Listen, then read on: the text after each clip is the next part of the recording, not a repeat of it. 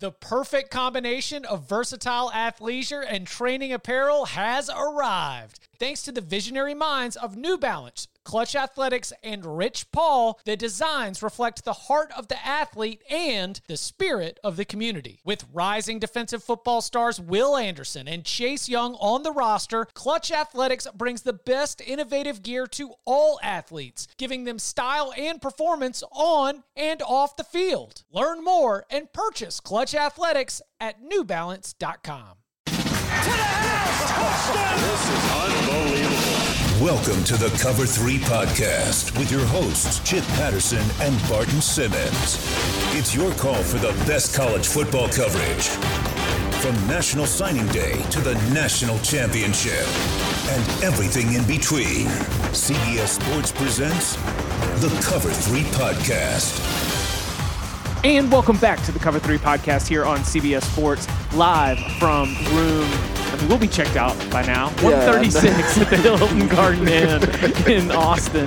Uh, Barton Simmons right beside me has just finished his uh, Ole Ole. His Ole Ole, delicious, delicious cuisine. Chimichanga steak and cheese burrito. Tom Fornelli on the other side uh, in Chicago. We, uh, we just got done with a uh, an L S U Texas game that we will get to, uh, as well as our thoughts from a rough day for some on the locks. I think that I took a beating too. Tom, do you have that pulled yes. up right now? Yeah, you went two and five. That's a, a bloodletting, an absolute bloodletting. Um, so let's, uh, w- Tom, where do you want to start? Do you want to start at L S U Texas? I'll let you take take the lead on that. What stood out to you? Did you get a chance to watch it, or are you too busy watching Tennessee and B Y U? I, I mean, I saw most of it, but I had to, I did have to watch B Y U and Tennessee. So, so thank you for that, Tennessee. A great game between L S U and Texas going on. And during the second half, I have to devote time to watching you lose to B Y U. But uh, no, it was, I mean, I'll take that game every week. If that's what top ten teams want to do, having, you know, like two quarterbacks throw for over four hundred yards going back and forth. And it, it was like a high scoring affair, but at the same time, it didn't feel like a, you know, typical Big twelve kind of video game shootout. I thought that, I mean, like, particularly, I thought it's crazy to say considering Texas threw for so many yards, but I thought L S U's secondary played really well for the most part in that game, and they just kind of got taken advantage of. But it was just, it was a great game, man. I mean, I, I don't, I don't think there's really anything you could take away from it other than, you know what? L S U might really be for real in the S E C this year, because I, I think that the biggest question going into this one was, you know, they said they were changing the offense. They said they were going to open things up. But in the back of your mind, you're sitting there thinking about, well, yeah, they said that with Matt Canada too. And then as soon as anything started going wrong, Orgeron just kind of overrode what Canada was doing, and they went back to being, you know, typical L S U, let's put two tight ends out there, a fullback, and we'll just run the ball down your throat. But they didn't do that. I mean, they, they played an te- a tempo spread on the road in Austin, and they got forty-five points and five hundred seventy-three yards of offense. Joe Burrow nearly threw for five hundred freaking yards. It was just, it was awesome to watch. It was a fantastic football game. I loved every minute of it. Joe Burrow looked like a dang beast, man.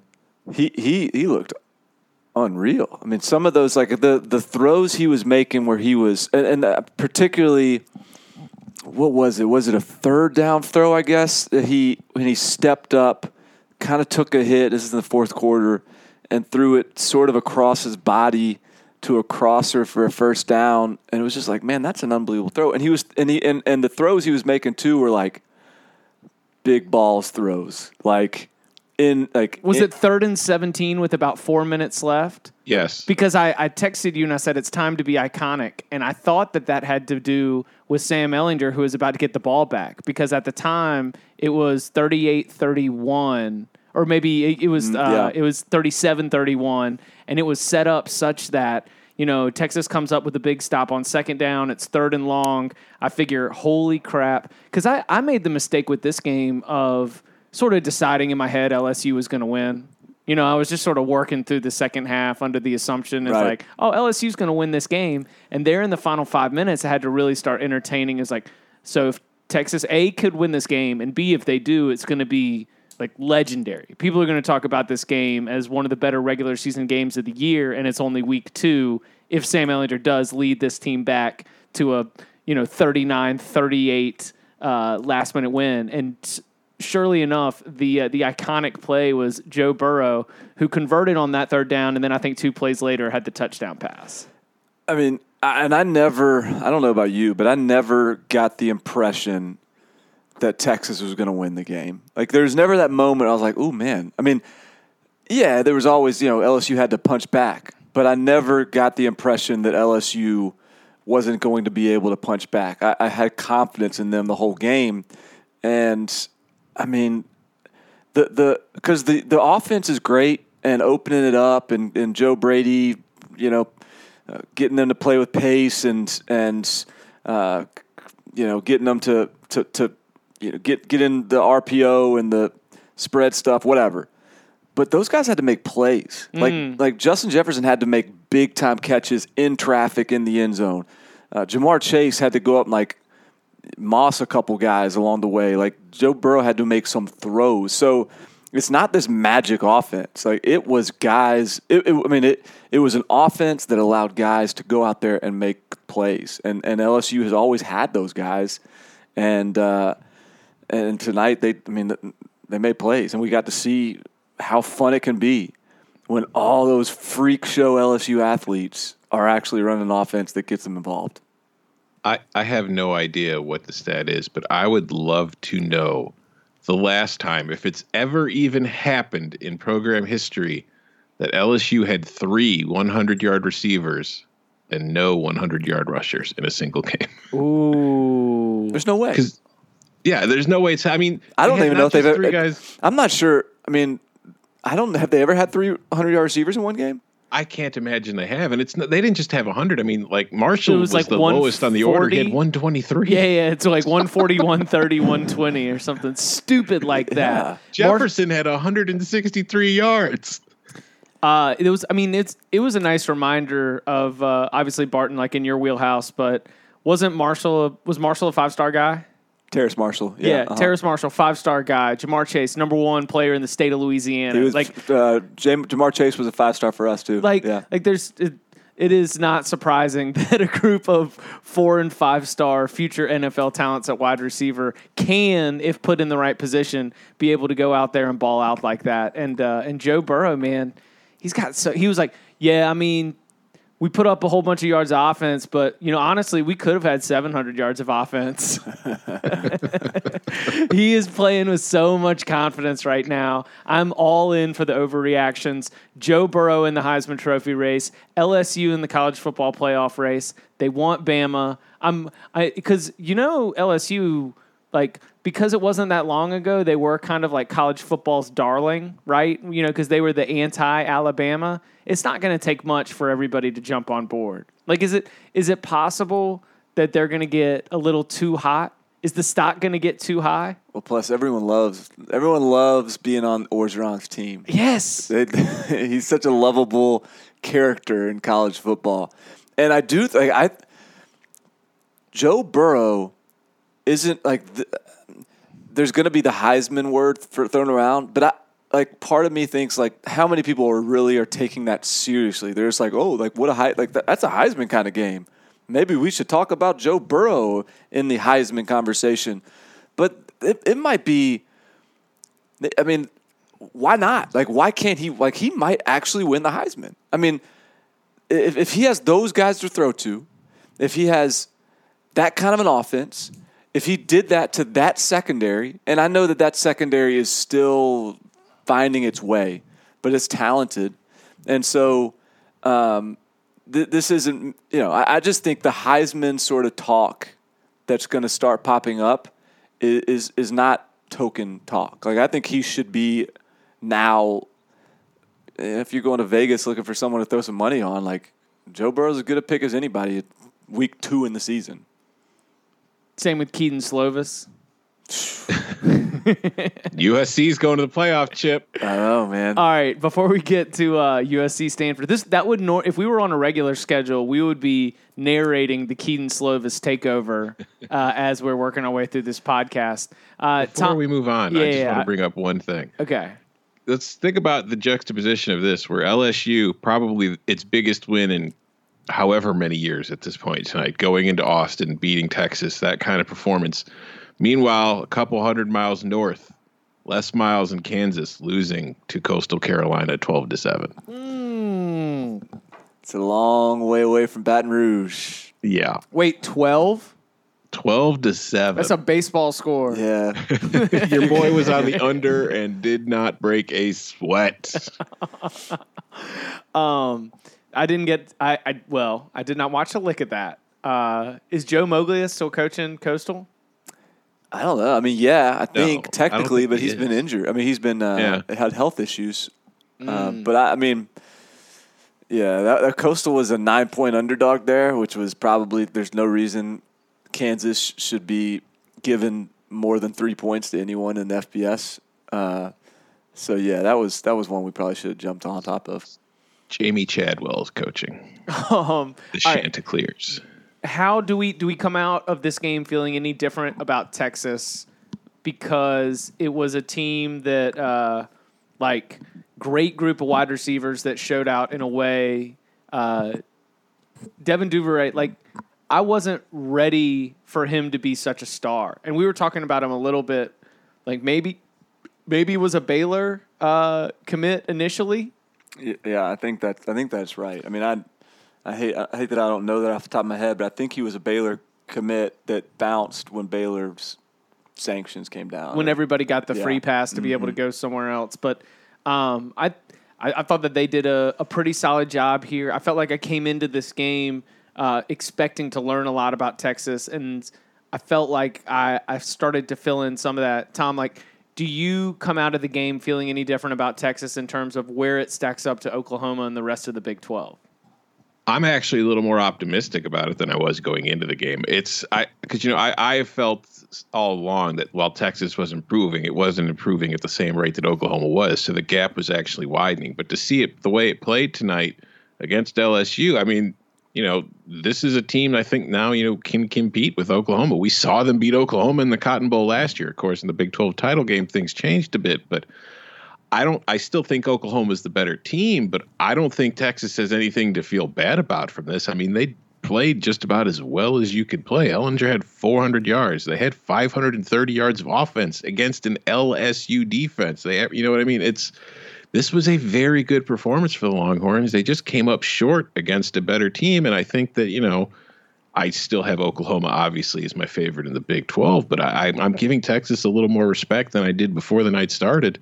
Yeah, Tom, I, I was sat in Tom Herman's postgame presser, and he there was no uh, there was no sense that he felt like his team was a disappointment. I mean, they, they I think he was just like, that was a great game. We battled. That was a good team. We lost a good team.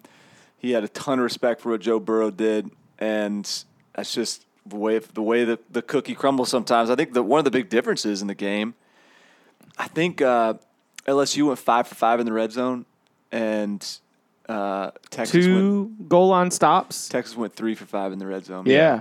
Yep. You know, that was a big difference, and you know, and I, and I thought, I mean, yeah, like there were some playmakers for Texas. That really, I mean, Duvernay was like.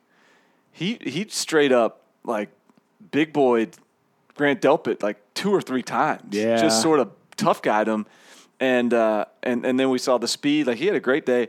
And then how about the other side? Did you guys notice, first of all, the, the near interception that Derek Stingley almost had on Colin Johnson was yes. an unbelievable play. Oh, no, it was an interception. They called it an incomplete pass after review, but it was an interception. Yeah, it was an interception, yes. It was an excellent but, interception. And and did you guys notice that that, I mean, I think, I don't, I mean, I I do not remember them testing him hardly at all after that. Now, they might have gone on once or twice, and I'm not remember, but like, they, they were going, they were going to Christian Fulton and the other side of the field the rest of the game. And yep. Colin Johnson wasn't doing anything.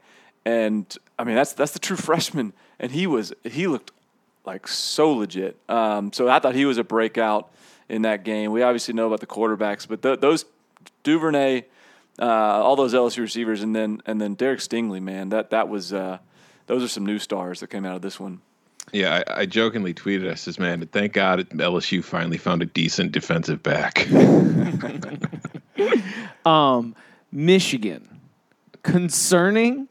Or no? Yeah. Yeah. I Yeah, it's concerning. Because Army will lull you into weird games. You can get tricked into putting together uh, a game that when the season is over, the Army game can look like an outlier. And I'm not just talking about Oklahoma, because that was the – I saw that conversation pop up like, hey, don't freak out about this. Like, Oklahoma struggled with Army. Never forget the pay-per-view game. But I, I will I will ignore that, but also acknowledge that sometimes just in the flow of the game – Army can have your number. Now, it was a surprise, and it was especially concerning for some of the reasons that we were talking about this week, which would be Don Brown spending all spring and all summer getting excited about playing Army. Uh, the defensive line coach spent, you know, what, six years uh, on the Navy staff, and so we felt like they were going to be one hundred percent ready for it. The defense got a lot of praise from Jim Harbaugh after the game, but I mean, the offense was bad. We saw two quarterbacks. The running backs were uh, missing on some protection schemes. Like, this is uh, this is, this is the same old song and dance with Michigan's offense. Josh Gattis was supposed to come in, and we weren't going to have all this hand-wringing about why Michigan's offense was ineffective. So why is Michigan's offense ineffective? I, I mean, I I really be, like I believe that – Um, Josh Gattis has been placed in a really difficult position. He's been billed as this as this savior. He's been billed as this sort of um, like young wonder. What? How do you pronounce it? Wonderkind. It's wonderkind. Wonderkind. Yeah. He's been he's been proclaimed as this sort of wonderkind offensive mind, and he. And I think, and I think he is a great offensive mind, but like he has never called plays before, and like I just, I think um, he, th- there's no reason to think that like we're not going to get there and that they're not going to improve. But I, I think that it was just like an unfair spot to put him in to, to act like this was just all of a sudden snap of a finger, and here's Michigan, this juggernaut offense finally.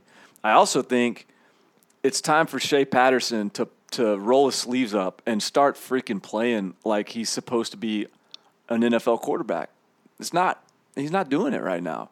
Um, but, no, I just thought – I mean, the, the thing about the Oklahoma deal, and I, I haven't looked at the drive chart. I got to – you know, maybe I'm wrong on this, but from watching it at the bar, but you know, before our setup for the, the pregame show, you know, Oklahoma scored pretty much every time they touched the ball last year. It's just they didn't touch the ball that much because – Army's offense was moving it so effectively and holding onto it and possessing it. Michigan got some stops, and then Army was Army was stopping Michigan. Like that's a problem. You should be able to find you should be able to find the matchups, particularly the skill positions, to where Army for that that the Army can't do that. Yeah, I mean there are differences between what happened with Oklahoma and what happened with Michigan, because I mean, like you just said, Oklahoma was scoring when it had the ball.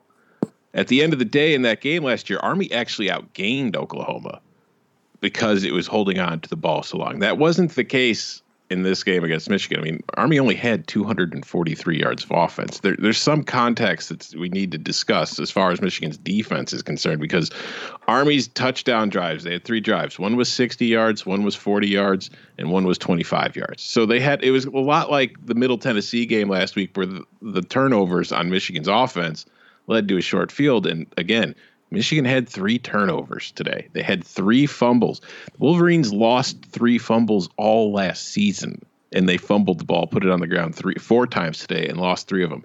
But there are serious concerns with this offense that I had while watching it. Shea Patterson was making one read, and if it wasn't there, he was he, he was looking to go. He was looking to get out of the pocket. And now, granted, Michigan had was missing its starting left tackle today. They had a freshman ta- left tackle and a freshman right tackle. So that's going to be a problem. But you're also playing Army. And I'd like to think that even if you're a freshman, if you're a freshman at Michigan, you should still have an athletic advantage over the kid at Army. Now, maybe he's old. He's going to be older than you, but still. He's at Army, you're Michigan. You should be able to do better than they did today, because that offensive line, really, the tackles were getting beat whenever Shea Patterson dropped back to pass. And Michigan couldn't run the ball up the gut either. Michigan averaged two point four yards per carry against Army. If you can't get three yards per carry against Army, what are you going to do when you get into the Big Ten schedule? How are you going to run the ball against Big Ten defenses when you're facing Michigan State, which held Tulsa to negative seventy-three yards last week? How are you going to run against them? So there are serious concerns with this offense. And I think that, you know, we, we talked about Josh Gattis. Who's winning that Mike Loxley, Josh Gattis beef right now, guys? Mm, yeah. Last I checked, Maryland's offense is doing pretty okay. Mm. Yeah, that's not that's not that's a that's that's a tough L. Hey, this is this is an overreaction. This is a one fifteen a.m. Central Time overreaction. Michigan State's offense might be better than Michigan's right now. Uh, that is that is what t- it is one one fifteen a m. Yeah, Michi- Mich- Michigan. Mi- I'm not Mich- going there. Yet. Michigan State's offense woke up, baby. I know it's just Western, yeah. But Michigan State's offense woke up today. Maybe. Hey, Michigan State averaged seven point four yards a carry today. I'm saying they had it. They that offensive line answered the call. They were challenged and they answered. Like I think that it is uh, it is time to get to the point. It's like. What if what if Michigan's just not that good this year? And that's cool. Like, you can be a perfectly fine middle of the Big Ten team.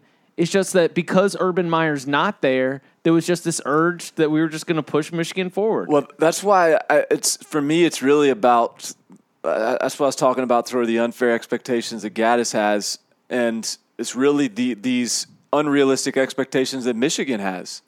You know, I think – I think Tom Tom got suck, suckered in by him, right? Aren't you having the playoffs, Tom?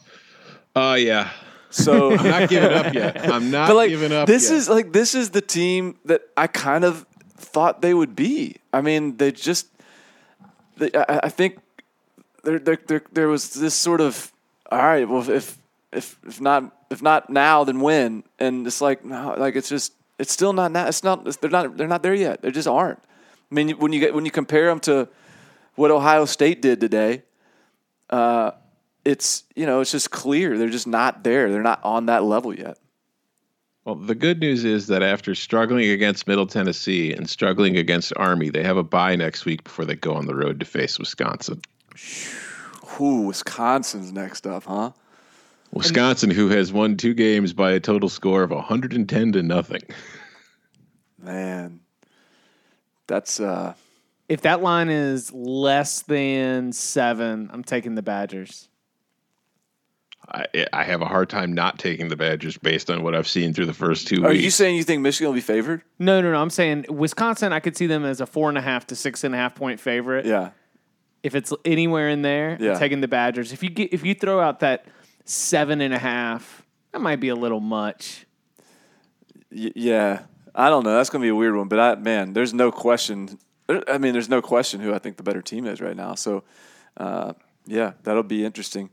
Um, how about Ohio State just steamrolling Cincinnati, who just steamrolled U C L A, who just got steamrolled by San Diego State?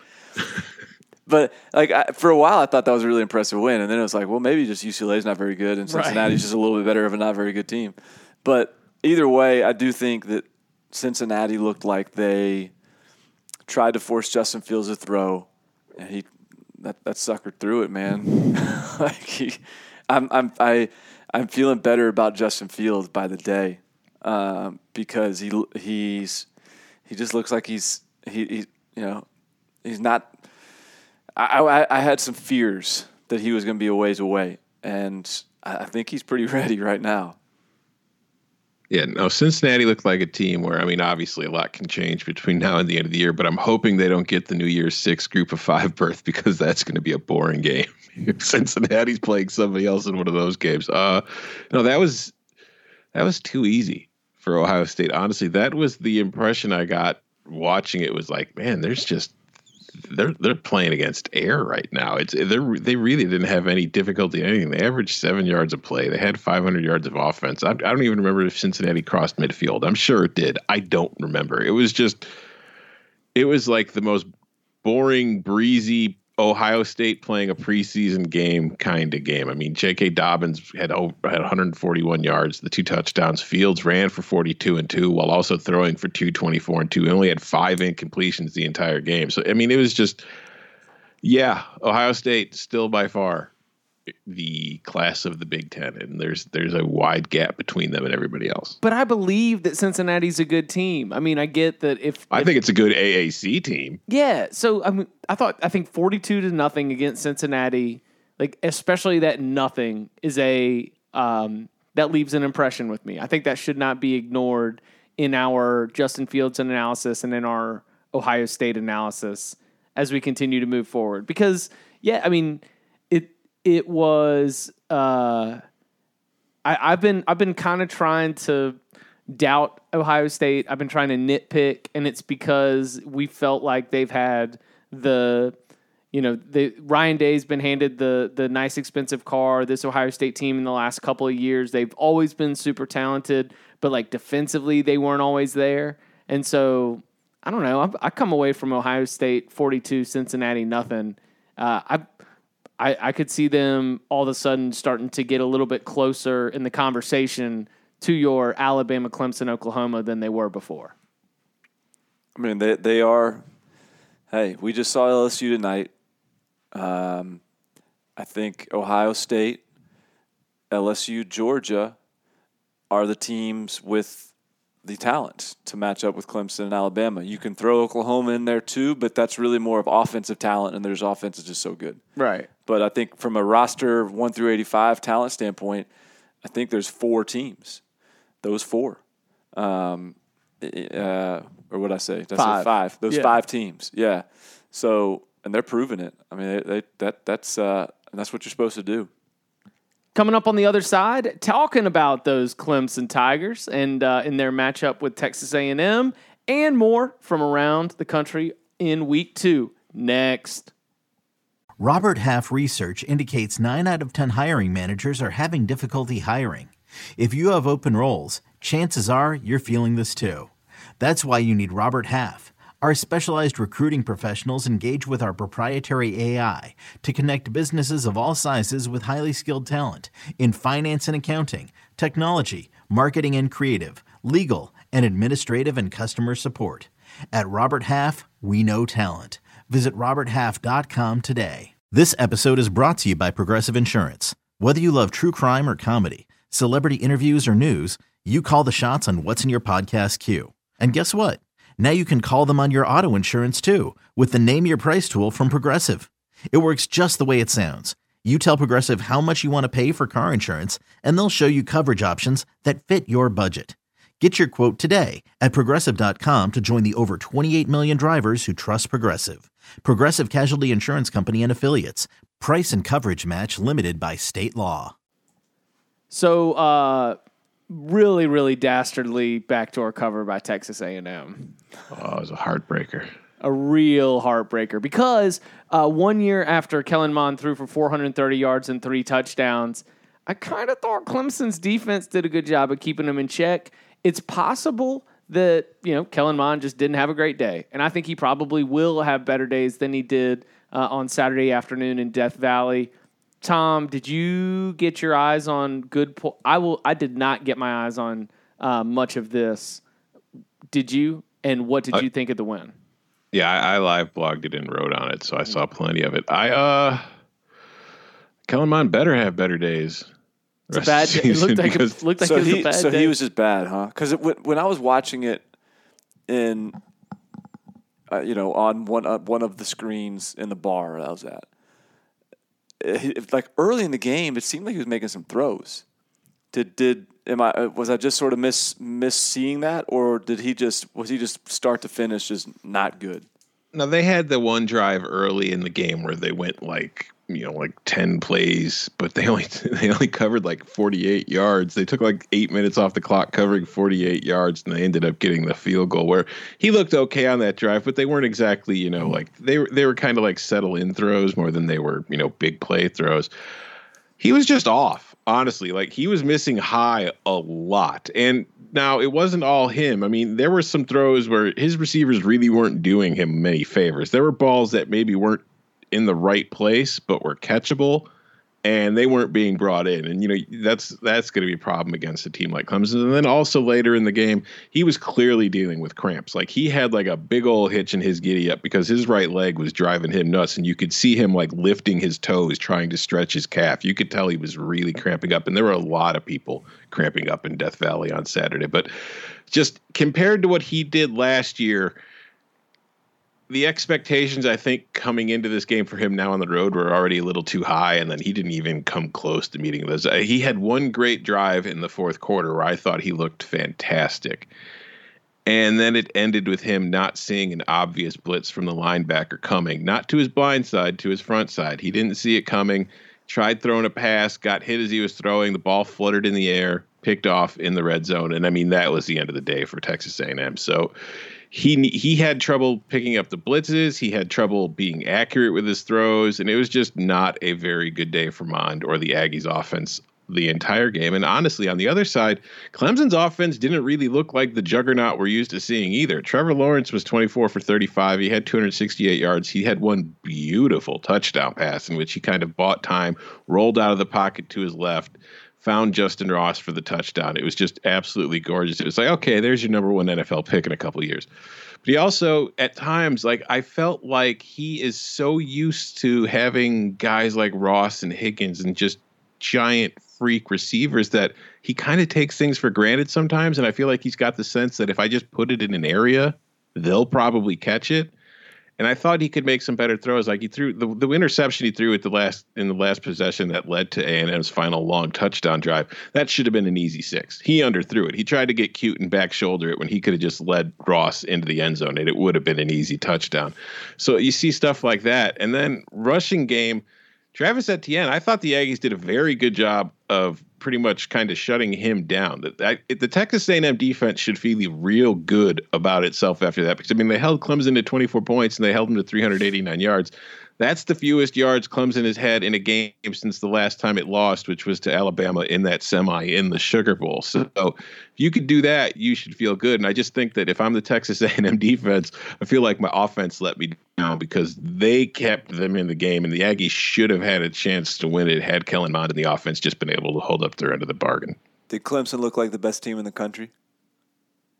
Not today, no.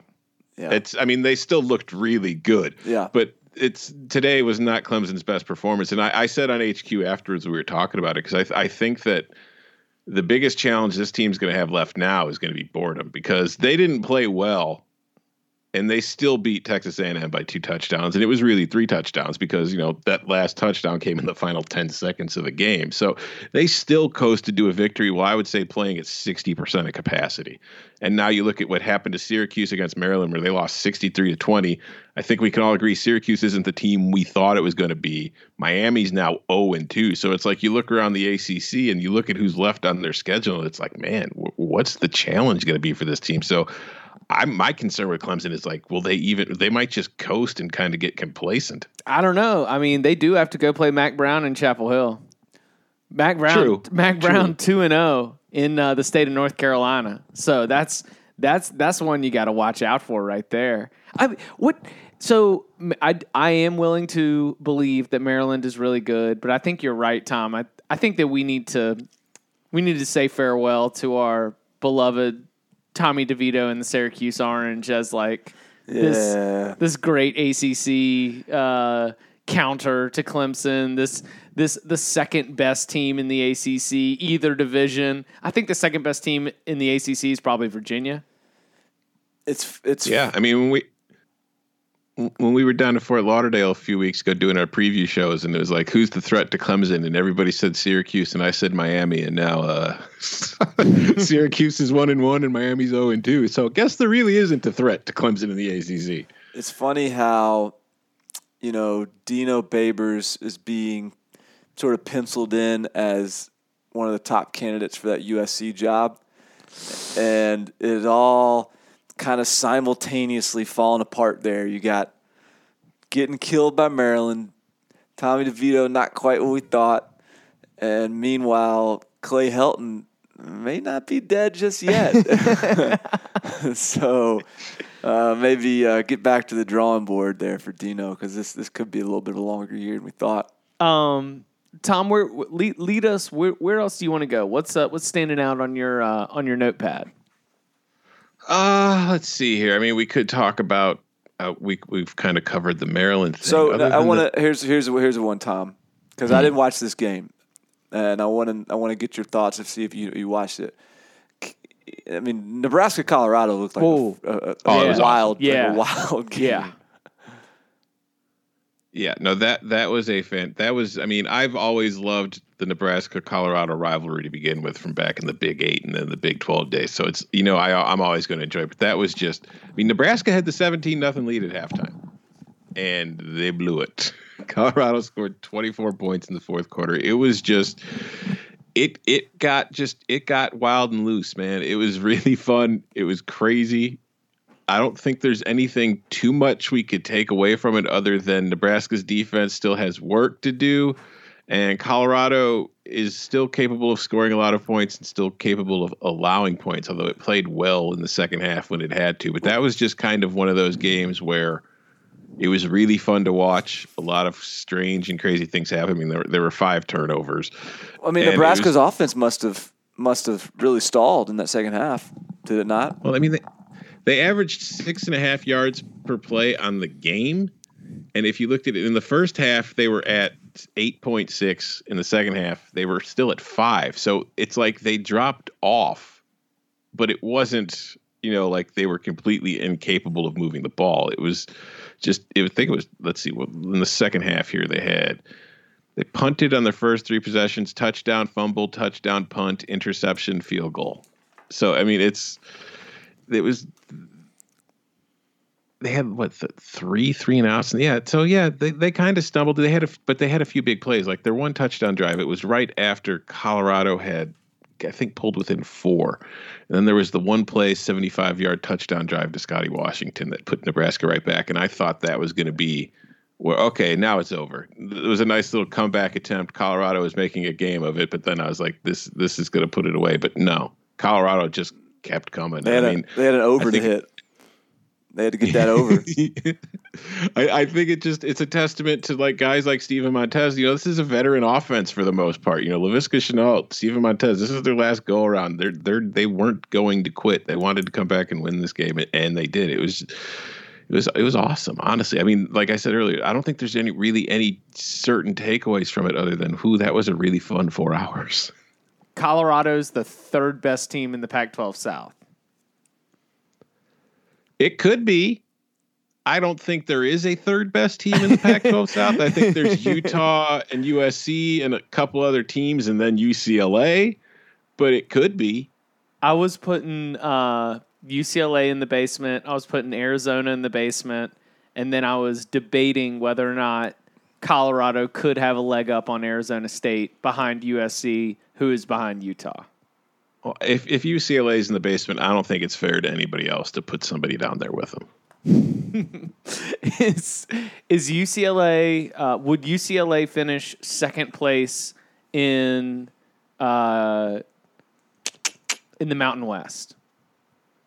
No. I don't know. I don't think so. I mean, got, they just the, San, San Diego State's State. Not the best team in the Mountain oh, West. Oh yeah, that's right. I mean, they just. I mean, San Diego State beat Weber State six to nothing last week. So it's not like, I mean, maybe they were just completely saving everything for U C L A, but I doubt that was the case. I can't believe how bad U C L A is. That's amazing. And and so U S C is back. They're alive and well. They are. The playoff mm-hmm. hopes return. They're two and zero. So this is this is shades of uh, Sam Darnold. You guys remember Clay Helton was like basically a goner, and Max Brown he had, he had picked Max Brown as a starter, even though buzz around camp was that uh, Sam Darnold was better, but Max Brown had waited his turn, uh, good team player, time to give him his shot. Goes Max Brown, it's a disaster. They go Sam Darnold. In the Stanford game, too? Mm, I don't know. I don't think it was in the Stanford game. Was it? It was early season. No. What? Well, well, well no. Uh, Darnold's a freshman when he becomes the starter, and it's not at the beginning of the year. But I think it was at least early on? Well, either way, Sam Darnold gets the job, and then the rest is history. Clay Helton's alive and well. Things go start to go downhill again, and J T Daniels wins the job. J T Daniels gets hurt, and and it sure seemed like this offense just took off when Keaton Slovis got under center. Uh, they ended up winning forty-five to twenty or something. Uh, so, mm-hmm. Hey man, if they if they figure out how to get those wide receivers involved, they got as good a wide receiver group as anyone in the country. If if they found someone that can get those guys the football, man, look out. I don't know. They're, they're talented. Those are your boys. I know. I know. I'm I'm glad to hear you singing the chorus so that uh so that I don't have well, to. Well, yeah, you know, got finally got a little bit of a reason for some optimism. It's been a long time. I've been begging them for something. Yeah, no. I mean, there was that was a seventeen three game. And then U S C outscored Stanford forty-two to three. From that point on, it was just it was a clinic. It was that was the most impressive Stanford performance I have seen since. Yeah, I mean, definitely better than anything you saw last year. So you, you'd have to go back to the Sam Darnold. And honestly, I mean, that's that forty-two to three stretch. I don't know if Sam Darnold ever had a game that was kind of as impressive just as that run that they made there. That was just Graham Harrell is going to be having his name come up. So this is the hell. Maybe, maybe Harold's Helton's biggest threat for the job right now. Yeah, for real. So th- this is the year of the true freshman quarterback. So you got Keaton Slovis, you've got Sam Howell, who balled today as a true freshman. Uh, there was a uh, there was another one that um, that came in. Oh man, now I'm blanking on it. But they're but they're popping up everywhere, and they're. They're good. And, uh, you know, it's just, it's, I don't know. It's, it's, it's, it's interesting. Um, and I think like Bo Nix was all, you know, get, got so much hype after beating Oregon last week. Bo Nix. Are you talking about Bachmeier, even though he had a bad game on Friday? There's Bachmeier too. I think like Bo Nix might be like the fifth best true freshman quarterback. That's a hot take for you. Here's another hot take for you. Is, is Auburn better with Joey Gatewood? Ooh. I mean, I, there's there's not a. I, I know he played at the very end of that Tulane game, but man, that guy's so athletic. I don't know. I'm not trying. I'm not trying to like diss on Bo Nix too bad, but uh, I think Bo Nix is is. I, I just I, I'm I'm real. I'm we're real like hesitant to hear people like start gassing up Bo Nix right now. I just I'm not quite there yet with him. Yeah, that Auburn game, from what I saw, was pretty much the exact same game as the Oregon game, except they were playing a, a team that wasn't as good as Oregon. Because like Auburn was mostly ineffective the entire first half. Bo Nix was nineteen of thirty-seven for two hundred seven yards and a touchdown. And Auburn, I th- at like halftime, they were averaging three yards a carry. They only finished at three point eight, but like Whitlow just kind of wore on the Tulane defense in the second half that was able to finally put them over the edge. But Auburn's two and oh. And it was a really exciting comeback win against Oregon, but there's I'm not exactly excited about the Tigers right now. You know what I mean? I I feel better about A and M than I do Auburn, even though A and M lost, and I think that L S U and Bama are L S U and Bama. Well, L S U, I mean, you know, has created that separation where you're looking mm-hmm. at them and you're like, yeah, okay. And then A and M and Auburn are kind of fighting for that those two spots, and then you get down to Mississippi State, Arkansas, and Ole Miss down at the bottom of the S E C West. Uh, but I, I don't. I just. I just don't know why you, you don't see a connection between Justin McMillan and Justin Herbert, right? I mean, they're basically the same player. I mean, how about how Justin about, McMillan ten for thirty three tonight for one hundred and three yards? Um, how about what Oregon did to Nevada? Yeah, yeah. I didn't see any of that, but I saw the final score. Uh, that, that was that was that would uh, be seventy-seven to six for those who didn't uh, stick around for all that. Um, and uh, I believe that was one of my locks. Nevada plus twenty-four. Man, it's fun to be wrong that bad. If I'm going to be wrong, I want to be uh, lighted on fire wrong. it's pretty bad when you've got like twenty-four points and halfway through the second quarter, you're tearing up the ticket. Yeah. You're like, well, that ain't going to work. Let's see. So, uh, Florida State, uh, Oh, Almost oh lost my gosh. Monroe. Oh, thank you. Thank you. Thank you for have... refocusing us. Yeah. Just, yeah, let's, let's make, let's, let's make, make sure, sure we, this we, gets give, we give Florida State the appropriate amount of discussion because, uh, whew, man, it's getting, it's like the whole, the whole game, like, cause we were with Danny Cannell and like, we were sort of like, joking with him like, oh, you're only up ten, you know, and like, oh, like, you know, you look up and like all of a sudden it's a three-point game and then U L M's up and then it's like, wait a minute, this is this is serious, we're getting serious here. Uh whew, I don't know, I don't even know, like I didn't watch enough of it to describe it, but that's that's ridiculous, man. Did you get to see I much of it, Tom? I don't have the A C C network, so I didn't see any of it. So, but from what I was following along and from what I was talking to people who were watching it, I mean, is I guess dehydration again got him again. But no, my favorite quote from Taggart after the game, like he was, you know, just talking about how they got a lot of things to work on. And he said there's problems, but then he said like something to the effect at the end of the game that, well, you know, the defense came through when we needed it to in the end. They won because Monroe missed an extra point. Your defense didn't come through for crap, man. They they gave up a touchdown, and then U L M missed the extra point, and you won. It's yeah. It was just, it is. It has been a very rough two weeks for Willie Taggart. I mean, you you had five hundred yards of offense, and you beat Monroe by a point. So they so yeah. I mean, this Harlan Barnett is uh, he's he, he's he's got some issues right now defensively. Uh, I mean, I, I don't know how, like, how can Louisiana Monroe possibly produce that kind of point total? I mean, I, again, I didn't watch the game much. I watched a little bit of it, but but we had it pulled up in the press box, and we were kind of glued to it there in the, the very, final, like in the, in the final yeah, like sequence, overtime and everything. And uh, and the crowd shots were bad. You know, like the that's that's the uh, you know the intangible factor of all this because you're one hundred percent right, like.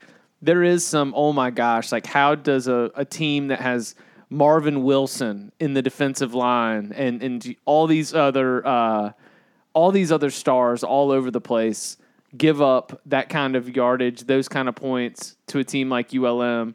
And then I'm looking at it and I'm like, man, are, are like Florida State's like students even excited? Are they even showing up to games? Like, is there such a defeatist and downtrodden attitude that is running around that football program that there is just, there is no escape. Like there, there is only like, this can get worse. I thought five and I thought that last year was going to be the bottom. Like as if, uh, as if, you know, there was the, the Jimbo Fisher year and that was the, the slide. And then Willie Taggart had to take it further. And then all of a sudden it's going to turn around and it's like, oh no, no, no, this, this can get yeah. worse. Like, are we watching this get even worse? I think so. I, I think so. Yeah, it's U L M, yeah. and and, and uh, I didn't. I mean, I don't even know who U L M beat last week, but they're they were one and zero going in. I think they beat a F C S team or something. But uh, that, there's there's no way that U L M is is good enough to where there there's any excuse for that. So is Florida State going to go four and eight but beat Clemson? No. no. no, no, I don't see that. Uh, no, and and uh, so so w- where is hope most lost? Where is the where is the deeper like chasm of despair? Is it in Tallahassee or is it in Knoxville?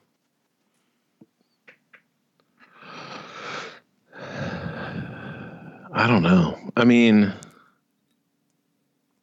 I can't imagine things are too good in Knoxville, but I also wonder if they're more numb to it at this point. I mean, because, you know, you lost to Georgia State last week. You lose to B Y U in overtime and just... They found I mean, a way. I don't know. They they found a way to lose. Exactly. They gave up a sixty-four yard completion in the final minute. It's like, what do you think they're doing? They're going deep, and you let a guy get behind your secondary. But I, I think right now, I, I, I would say at Florida State, simply because even though they're one and one, there's still high expectations. This is a team that won a national championship like five years ago. You know what I'm saying? This is they're they're they're, they're still they're kind of still coming to grips with watching Clemson rise up and surpass them and keep getting further away, let alone just, you know, getting past them. So I, I would say there's more despair at Florida State and Tallahassee right now than there is in Tennessee, because I think if you're Tennessee, man, they, they just want to get to bowl games right now. They're taking baby steps. And, obvi- and losing to Georgia State and B Y U sucks, and they're not happy about it. It's the first time they're oh and two since nineteen eighty-eight, but it's not like you had high expectations going into the season. You just wanted to go bowling. Tennessee's despair is way more entertaining than Florida State's. No, it, it's not entertaining anymore. It's it is. It, I, f- I just I feel like sorry for them now. Dis, dis, despair suggests passion, and I do think there's still more passion. Like even if even if they are numb to it, and even if they have taken this like dark comedy, twisted, like nihilistic, everything is meaningless type approach to it, it's because they have multiple generations of like Tennessee season ticket holders. And in like, when you compare those two programs, like Tennessee has grandparents and like, you know, the deep family lines. Florida State in like that kind of world is new. Like Florida State doesn't have uh, grandparents who have passed down season tickets. And so it is easier for me to believe that Florida State can go through a lost generation. They can go through like a, A, a little bit of a, a program lost its way and then maybe come back. But Tennessee had it all going for so long, and it has not for, what, twenty years? Gosh, I mean, yes. Competed for S E C championship. It competed on that kind of level. I think about – I have a cousin who went to Tennessee a long time ago when Tennessee was still Tennessee, and his son is a freshman at Tennessee this year. And I think about the, the big Tennessee fans, big Tennessee family, and I think of what my cousin wit- witnessed as far as Tennessee football is concerned while he was in college compared to what his son has now seen through two games of his college experience. It's just, whew, things change. I mean, Florida State is still sort of like entertaining to me, like from afar, as a, as as an uninvested observer. I still sort of Florida State is it's almost like comical a little bit to me. Like how are they? How are they this talented and they can't beat U L M, but more like earlier than overtime. Uh, but Tennessee, it's just got it's like it's like way past the point of entertainment. It's like just sad now. It's like the, you know, the your your uncle who comes to Thanksgiving and has a little too much to drink and he's entertaining. And then, like a couple years later, you realize, like, oh no, he's got a like, a, like this isn't funny anymore. He's got a problem. Sure, like, we should. He needs to go to like this is all he has. Like, yeah, this is, yeah, yeah. This is this is this like funny drunk uncle. He looks this forward is like, to all year. Yeah, right. So like this is it's getting like sad for the Tennessee stuff at this point, um, and and it is it is such a tradition rich program that is sort of like, you know, I mean. Ultimately, we're still only about three years away, f- removed from Florida State being pretty dang good, and Tennessee just man, it just keeps on the the like the the valley keeps on getting deeper and deeper. Old Lady Leary lit a lantern on the boat, and when the cow tipped it over, the whole Vol Navy burned to the ground. um, okay, any anything else from the notepad before we get out of here? Uh, shout out to Illinois for falling down thirteen to nothing on the road. Game started with a Brandon Peters pick six, and in previous years, that's the end of it for Illinois on the road. But even though it's only UConn, it was nice to see them not get down, to come back, fight back, take the lead in the second quarter, and then just finish the job in the second half. So shout out to the Illini. Well, you warned me on that one, Tom. I should have never taken Illinois on the road, laying three touchdowns. But uh, lesson learned. What was your uh, record in locks, Tom? Uh, in the locks, I went a beautiful three and six this week, and I'm now eleven and eleven on the season. Mm, hey, it's early.